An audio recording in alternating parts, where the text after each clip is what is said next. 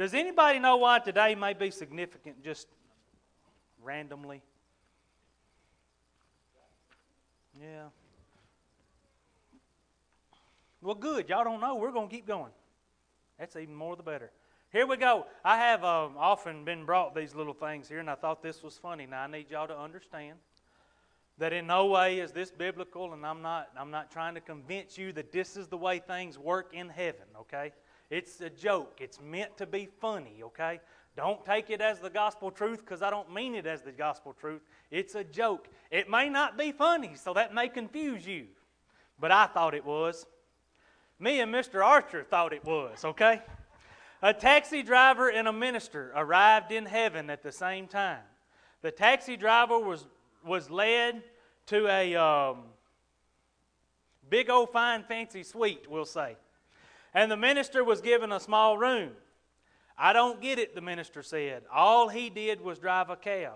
I was in the ministry for decades, preached all them messages. St. Peter looks at him and says, up here, we go by the results. While you preached, people slept. While he drove, people prayed. Amen?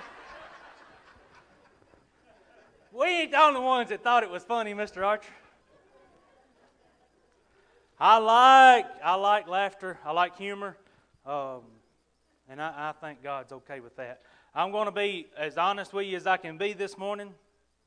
If you came up here and looked at my notes, you'd go, now what we going to talk about? Because it is a mess. But it is a mess because I thought all week, that's the one. And while I was laying in the bed last night, almost asleep, I was actually praying. And God spoke to me and showed me what we're supposed to be doing. So amid cooking breakfast this morning for the marriage class, I sat down and took some notes so I would have something to go by. And you can tell it by looking at my notepad. But I promise you it's what God wants for us. We will begin in Hebrews chapter 11.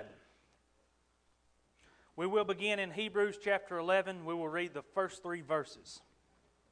Very familiar for most of you. Now faith is the substance of things hoped for, and the evidence of things not seen. For by it the elders obtained a good testimony.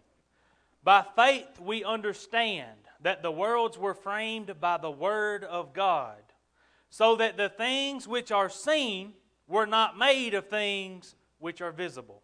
Let's pray. Father and our God, we do thank you for this opportunity to be in your house. I thank you, Lord, for this message that you have given me. And I pray, God, that you would remove me, that you would hide me behind the cross, that you would not allow my opinions to fall out this morning, Father, but that every word spoken from my mouth would be words that you have supplied, so that someone here may grow from it and may be able to become closer to you because of it. Father, I just pray for your guidance and for your presence this morning, and I pray these things in Jesus' name. Amen. Faith. Faith. Substance of things hoped for, evidence of things not seen. Substance or realization of things hoped for, evidence of things not seen. You know, as Christians, and Brother Kevin has talked about this a whole lot over the last several months, as a matter of fact, about our purpose being here is for showing God's glory to the rest of the world. That's our purpose. That's His will for our lives. If you don't have anything else that you feel like God's called you to do, I can assure you He's called you to that. You can get busy with that right now, and He won't be disappointed. Now, this substance of things hoped for. Brother Kevin has also talked a lot about, over the years, I've heard him talk about our hope is not in this world. There's nothing in this world that can supply me with real hope. The things that I put my hope in are eternal things, heavenly things, godly things, things I haven't even seen yet. That's where my hope lies. And hope is what causes us to do the best we can do to be as godly as we can be. It's that hope. It's the hope that the things that God has told and promised us, that is our faith. The substance of things hoped for, evidence of things not seen. That's what faith is. Now, why do we struggle with such a thing so much? Here we go. Verse 2. For by it the elders obtained a good testimony. The elders obtained a good testimony by their faith. Why? What is going to be the purpose of the good testimony? Why is that so important? Why would God even mention that in His Word about the elders and their good testimony? What are we going to use a good testimony for? What is the purpose of having a good testimony? You know, we all have a story to tell. If you don't have anything else, if you are a child of God, a born-again believer, if you don't have anything else that you can use to tell the world about God's glory, you have your story. You have how God changed your life. You have a good testimony. And you can use that. And you can win people over with that right up till the time that they see you do stupid and you've burnt your testimony. Right up until they see you parked at the wrong place, right up until they see you attending that party. Now you've ruined your good testimony. You've done that to yourself. You've burned it with those people. Now, does that mean you're done? No, not by any means. You're damaged, but you're not done. You can continue. You can keep going. You can keep plugging and fighting. Let's keep going, because faith ain't even where we're going this morning. Just wanted to hit some things. Also, we can use our good testimony to remind us where we have been. To remind Nick of where he came from. Because that testimony is that story of where I was versus where I is. You know what I mean? There was a change to take place in there. If I'm a child of God, if I'm a born-again Christian. There's a difference. There's a point. I may not know the exact date. I may not can tell you the exact time of day, but I'm able to put my finger on a point where from here back it was this way, but from here forward it was different. There's that place that I can take myself and I can use my own testimony to remind me of where I came from, because there's people I come in contact with and I want to look at them and go, you know what? They ain't got a chance. Yes, they do. You know how I know they got a chance? Because I had a chance. Because I know where I was and I know where I came from. That good testimony can be a reminder to you personally of where you came from, so that you never forget how bad you need God's grace. Because without it, we're all done. Amen? And not only do we need it for ourselves, but we need it that we may share it with others and show them that same grace. It is also used to show others God's glory in my life. I can use that good testimony for the benefit of other people around me, because nothing that God has given me is just for me. He may give it to me, but He means for me to use it to bless other people.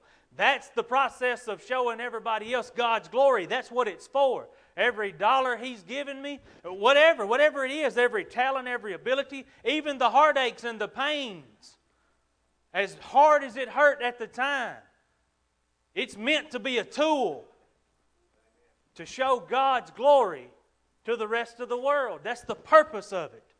Now, how in the world, Nick, do you dig all of this out? Hang on, we're getting there. Y'all just stay with me. I got a little story to go with verse 3. Some of you have heard it. Some of you ain't never been here when I told it, so you ain't heard it. By faith, we understand that the worlds were framed by the Word of God, so that the things which are seen were not made of things which are visible. Now, do y'all get that? Do you understand that God formed things? If I decided to go start building, I got a good example. I just thank you, Lord. Mr. Hickman, Mr. Tom, he has the desire and the ability to take old, rusty cars and put a little time and a little effort and a few parts and a little money in them and make them desirable automobiles. Hot rods, some people call them. He does that. But now the key to Mr. Hickman's deal is he has to have stuff to work with. You know, if he's going to build a 69 Chevelle, he has to have some remnants of something that resembles a 60. He has to have something to do that with, right? He has to take things to make things. You understand that when God formed this earth, He didn't go down to Home Depot, Pinky, and get the materials to make it, right? He formed this place out of nothing. He spoke it into existence. That's the impressive part of it. There was this scientist. Now, once again, this ain't biblical truth. It's meant to be funny. Don't, okay? Calm down. There was this scientist, this group of scientists, and they said, we've done it. We've figured out how God made humans. We've mastered it. We can do it. So they go before God. God! And He goes, what? We got a challenge. We can make humans just like you did. And He said, oh, really? Let me see you. So that scientist, he said, we're going to make them out of dirt just like you did. He said, oh, really? He said, yeah, we got this.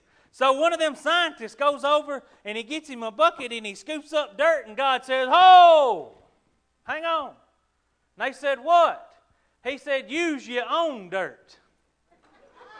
Amen? So, you know, God made things out of things that didn't exist.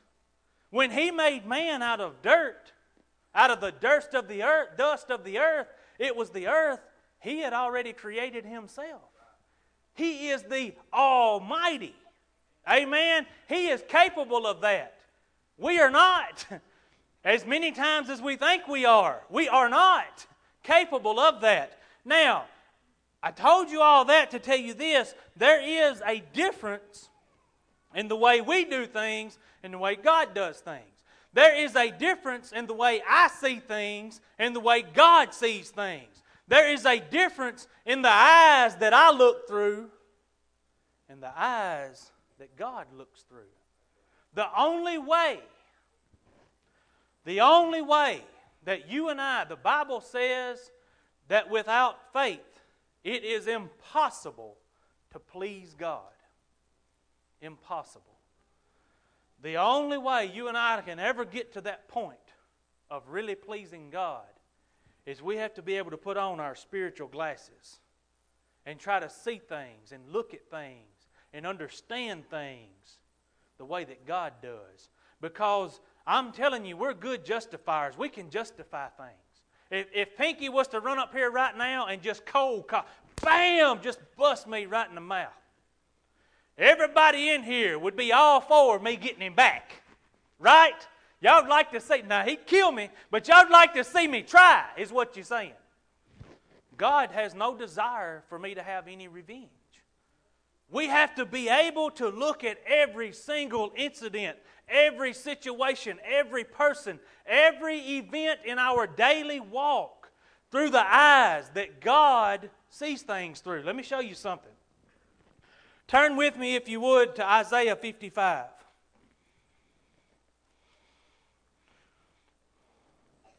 The only way that we'll ever understand this faith thing and being able to rely fully on God and being able to be pleasing to God, the only way we can ever accomplish that and understand how Almighty God... See, we can't even conceive being able to make stuff without the materials. When we get... This morning I got up to make breakfast, for example. I first went and got the ingredients for that process. I went and got the frozen biscuits out of the freezer.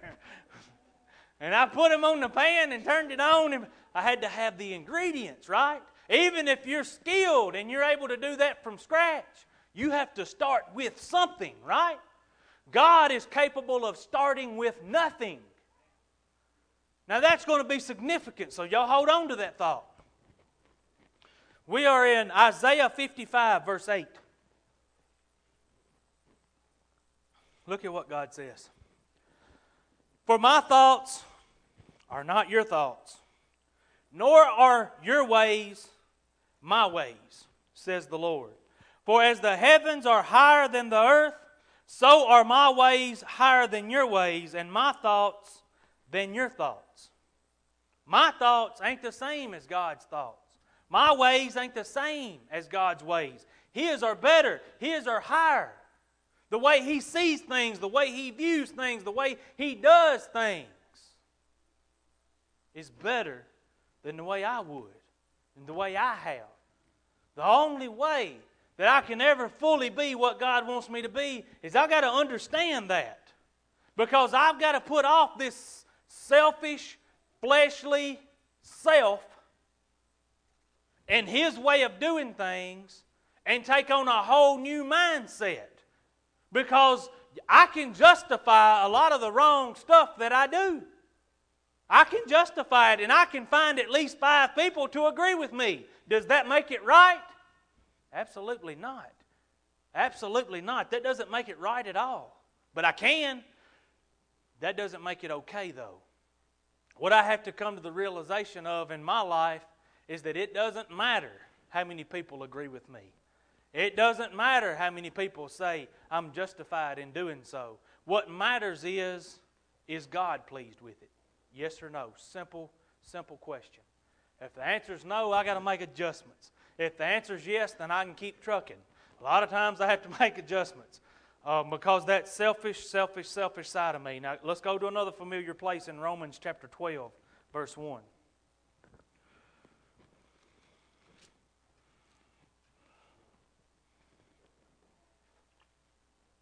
Because this right here is what it's going to take for us to get to that.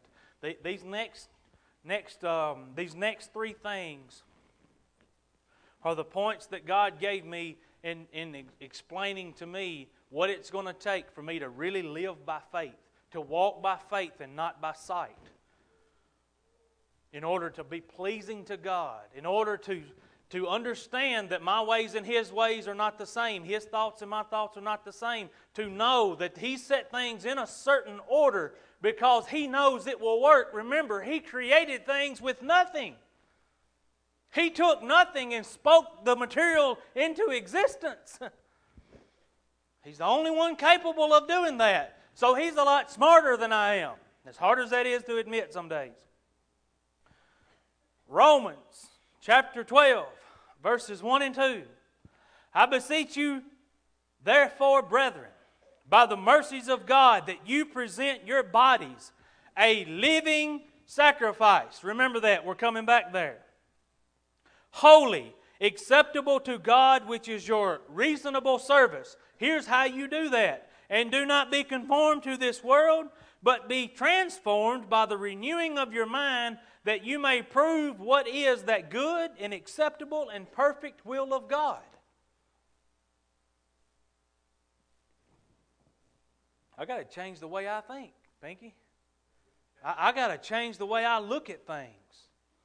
I got to quit thinking about Nick. I got to put self aside. I've got to renew my mind. I want you to look at something. A living sacrifice. Present your bodies a living sacrifice. My sole purpose for being here is to bring glory to God, not glory to Nick, not drive as fancy a car as I can, or have as big a house as I can, or whatever, the list goes on and on. My sole purpose here is to bring glory to God. A living sacrifice. My life, I have to sacrifice my life. What we want, let me tell you our mindset. What we want is the Savior, Jesus Christ. Saved from an eternity in hell, guaranteed a spot in heaven so that we can praise the Lord for eternity. We're all good with that. What we don't want is the Lord, Jesus Christ. He has to be more than your Savior. He has to be your Lord. The Lord, you know, the all in all. The everything in your life. The Lord over your life. When a Lord speaks, nobody questions whether it's what I want to do or not. You just respond. The Lord, Jesus Christ, and Savior. We can't have one and not take the other. We all want the Savior part. We've got to give in to the Lord part. And that means that if He tells me to get up here and do 3 cartwheels, you know what I got to do? Lord help me, I'm going to need it. 3 cartwheels, without question. As silly as it may seem, when He is the Lord of your life, when He speaks to you, you just respond. You just answer. You don't spend 2 weeks praying and fasting over it. You go do it. When He says you got to go to Africa, if you're praying about it, you know what you're doing? Begging for permission to stay home. Because we already know He's told us to go. I mean, it's no question, right? And when He is the Lord of your life, then you will just respond. You won't spend all that time. Now, if you're unsure that God said that, then that's when you spend that time in prayer and fasting. But when you know God said it, and you hesitate, you're questioning His Lordship. When I'm telling Him how many bills I've got to pay, when I'm explaining to Him how many paychecks I'm going to miss while I'm gone, I'm questioning Him whether or not He understands. Let me assure you, He does. He does. He knows very well. He does. By the way, that's just a little glimpse into Nick's life you just got there. Sorry. Been there, done that. All right, here we go. Next step, we got to renew our mind. Our mind's got to be renewed. How are we going to go through the process of training myself to think the way God thinks? How am I going to go through the process of killing out this flesh? Somebody said something. Yeah, through the Word. That's right. Through God's Word. Through understanding His instructions. Through trying to understand His ways. Through going and looking up what forgiveness is when He calls on me to forgive. When He tells me to forgive somebody, He don't want me to explain to Him what they done to me. He knows what they done. He just wants me to forgive. Because if I start explaining to Him what they done to me, He's going to start explaining to me what I done to Him. That's going to be a long day, by the way. You hear people say they're getting what they deserve. I don't want no part of what I deserve. None. I don't want even a little bit of what I deserve, because what I deserve is not what I have. That's mercy and grace, and that's what I'm so proud that God decided to hand down. We're going to retrain our thoughts through the reading of God's Word, through prayer, and through studying God's thoughts so that we may somehow understand a small portion of what that's like. 1 Peter 2.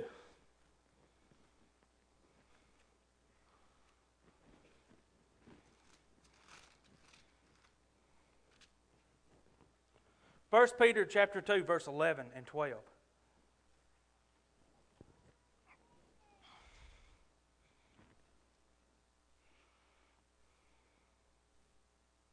Here's another step in that getting myself to the point of understanding and realizing and then pursuing the fact that my thoughts are not His thoughts. In 1 Peter chapter 2, verse 11. Beloved, I beg you as sojourners and pilgrims, abstain from fleshly lusts which war against the soul, having your conduct honorable among the Gentiles, that when they speak against you as evildoers, they may, by your good works which they observe, glorify God in the day of visitation. Peter said, I beg you. You see that? I beg you. Please, please, whatever you do, I beg you to abstain from fleshly lusts. Stop letting the flesh win. Remember, the flesh was supposed to be dead. We're supposed to be killing the flesh on a daily basis, telling the flesh no. And that's those times when you say, you know what, I'd had all I could stand and I just got in the flesh. Well, don't do that. Kill out the flesh. Peter said, I beg you. I don't know of any place in the Bible that I am told that I beg you to do this. I beg you to abstain.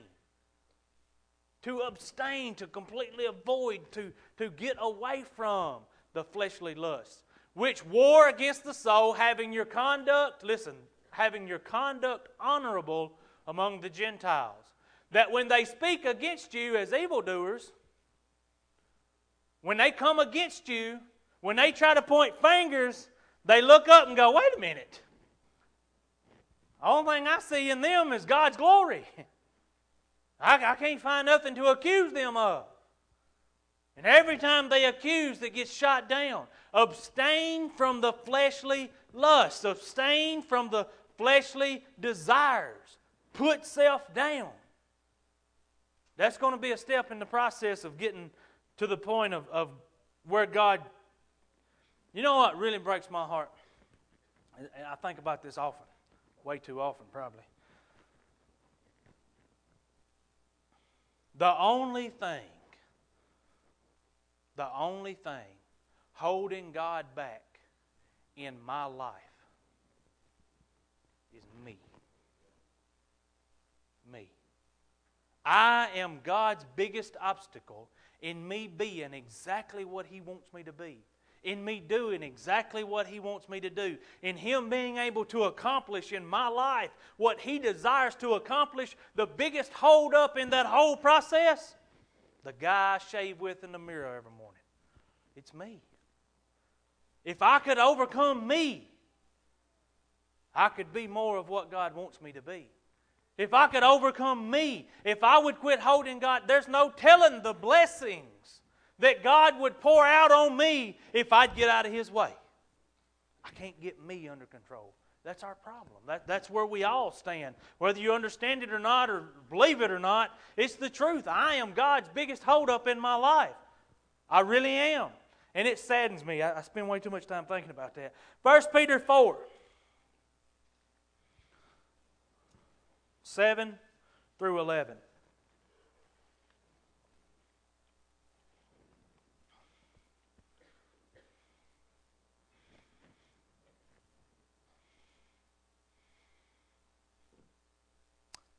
But the end of all things is at hand.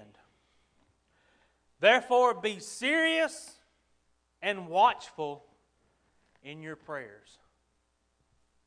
Be serious and watchful in your prayers. How many of us take our prayer life seriously? How many of us spend as much time listening as we do talking to God? Take it serious. Take it serious and be watchful. Verse 8, and above all things, look now let me tell you, when the Bible says, and above all things, you need to put your radar on. You need to pay attention. Because when God says above all things, it's time, there's something coming that you need to hear. All right? Above all things, if you forget everything else I've said this morning, above all things, have fervent love for one another. You know why? For love will cover a multitude of sins. Above everything else, if you get nothing else, get that. Be hospitable to one another. Look at that next part of that verse. Boy, that hurts your feelings, don't it? Because see, I can be hospitable. I can do. I can. I enjoy it sometimes when it's convenient to me. Right? Y'all acting like I'm the only one, but I know better. See, I don't mind taking that out there to old such and such. I know they haven't all the way out there, griping and grumbling. The Bible says don't do that. Look, be hospitable to one another without grumbling. Do it because it is your desire to please God. Do it because it is your desire to do it. To do it. Verse 10. As each one has received a gift, minister to one another as good stewards of the manifold grace of God. Manifold grace of God. Does anybody know what a manifold is?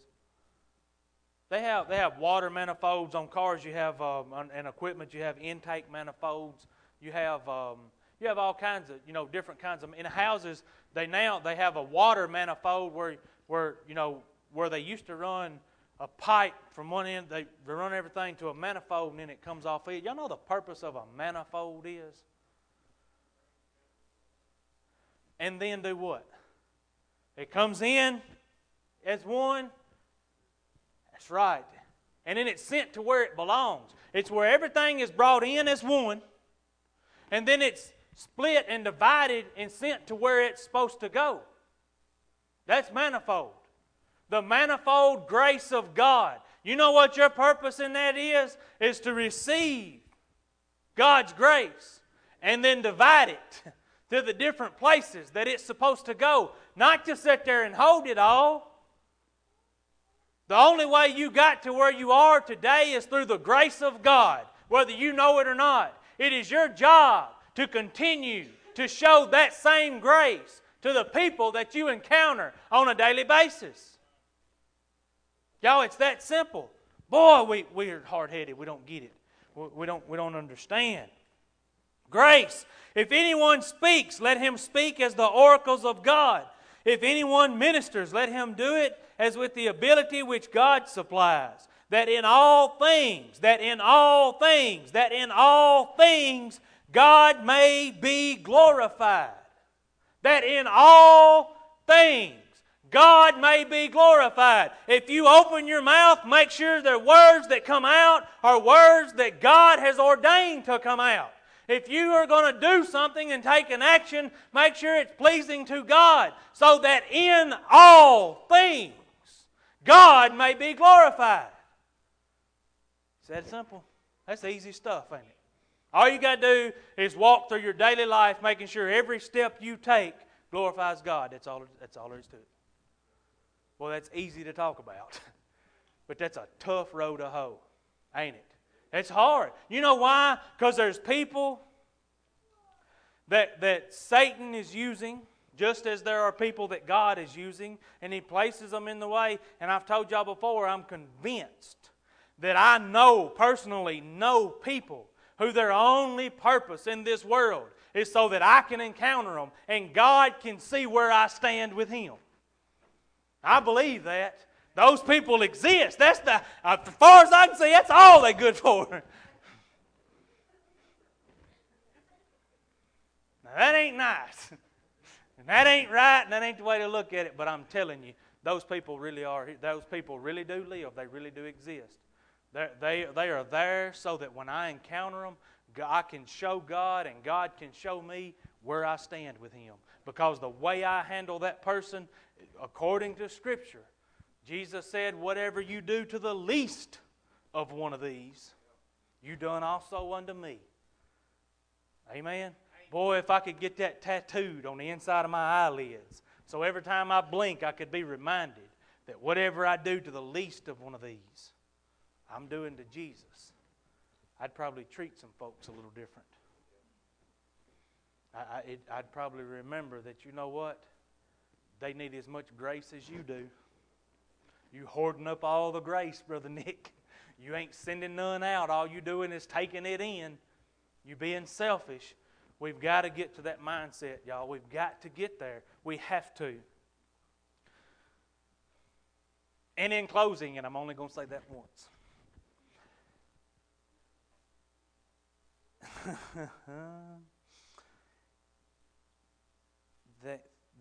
That God may be glorified through Jesus Christ, to whom belong the glory and the dominion forever and ever. Amen. To whom belong the glory and the dominion forever and ever. How long have I got to go about this, Brother Eddie? How long have I got to make sure that the things I do and say bring glory to God's name? Forever and forever. Forever and forever. Amen. From now on, there ain't no end in sight. It's got to become I'm not talking about making a change that changes your outlook on things for a week or two. I'm talking about an eternal change. A change that takes place and you never go back to the other way. That everything I do and everything I say, that I'm careful in the advice that I give, that I'm careful in the words that I use, that I'm careful in the things that I do, the places I go, that I'm so careful that everything about me brings glory to God. Am I there? Absolutely not. I'm not telling you I've made it. This isn't a celebration of the finish line that I've reached. I'm not there. But I'm striving to get there, and I'm working to get there, and I'm not satisfied with where I am today. We get satisfied. We put all our energy into other stuff. I talked to a fella this week, and he and I had a pretty good in-depth conversation, and one of the statements that he made was that how it saddens him at how much emphasis, how much energy, and how much pushing we do into sports. Now, he said, sports are not evil. I do not think in any way that sports are evil. But if we would train as hard for eternal things as we do for worldly things, how much better a place would this be? If we pushed our kids, they're taking kids these days and putting a ball bat in their hand and a glove on their hand and a needle in them and working their rear ends off and making them go to ball. They play summer ball, winter ball, fall ball, spring ball. They play all year round. They play 5, 6, 7 days a week to be the best they can be to achieve what? To get a trophy that's going to burn one day. To get their name in a book or on a billboard somewhere for what? If we put that much emphasis, if we would just spend that much time telling them about Jesus Christ, telling them how much God loved them, do you realize what a difference it would make in the world that we live in? Huh? Are you kidding me? Do you know how many people? Now, I'm getting on my soapbox now. How many people? I asked y'all earlier what's special about today, and I'm thankful none of y'all know that it's Super Sunday. Super Bowl is on, ain't it, Carson? Do you know, do you have any clue how many dollar bills will be won and lost? I ain't even talking about the score of the game. This just woke me up this week when I heard this. The thing that they're betting on more than anything, y'all, I'm talking about millions of dollars will swap hands today. Over how many, it's going to get you. How many times they will show Peyton Manning's face. That's the bet. They've got it broke down. You can bet on how many times you'll see his face before kickoff, how many times before the end of the first quarter, how many times before the first half, how many times before Eli throws a touchdown, how many times, and so forth and so on.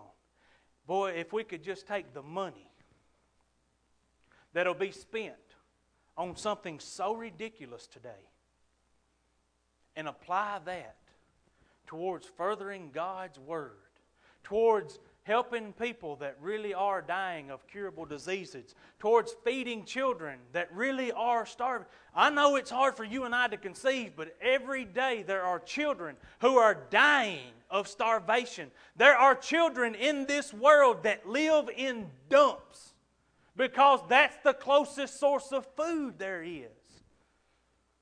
What a difference we could make in this world if we would take a portion of the dollars that we waste, if we would get our mindset focused on the fact that everything here is temporary and the things of eternity are all that matter, if we could think the thoughts that God thinks, if we could look at people with the same compassion that Jesus looked on them with, we would live in a world that is so much more tolerable than the one we live in today. Now, you and I can't go out here and take the money away from these people that have it to bet. It's their money. They can do what they want to with. But you know who I can change? That same guy, Eddie, that I shave with in the mirror. That's who I'm responsible for, and that's all I'm asking you to do is take responsibility for you. You know what? Every person you encounter this week is not working on renewing their mind. They shouldn't change the fact that you are. You got to get busy being responsible for you.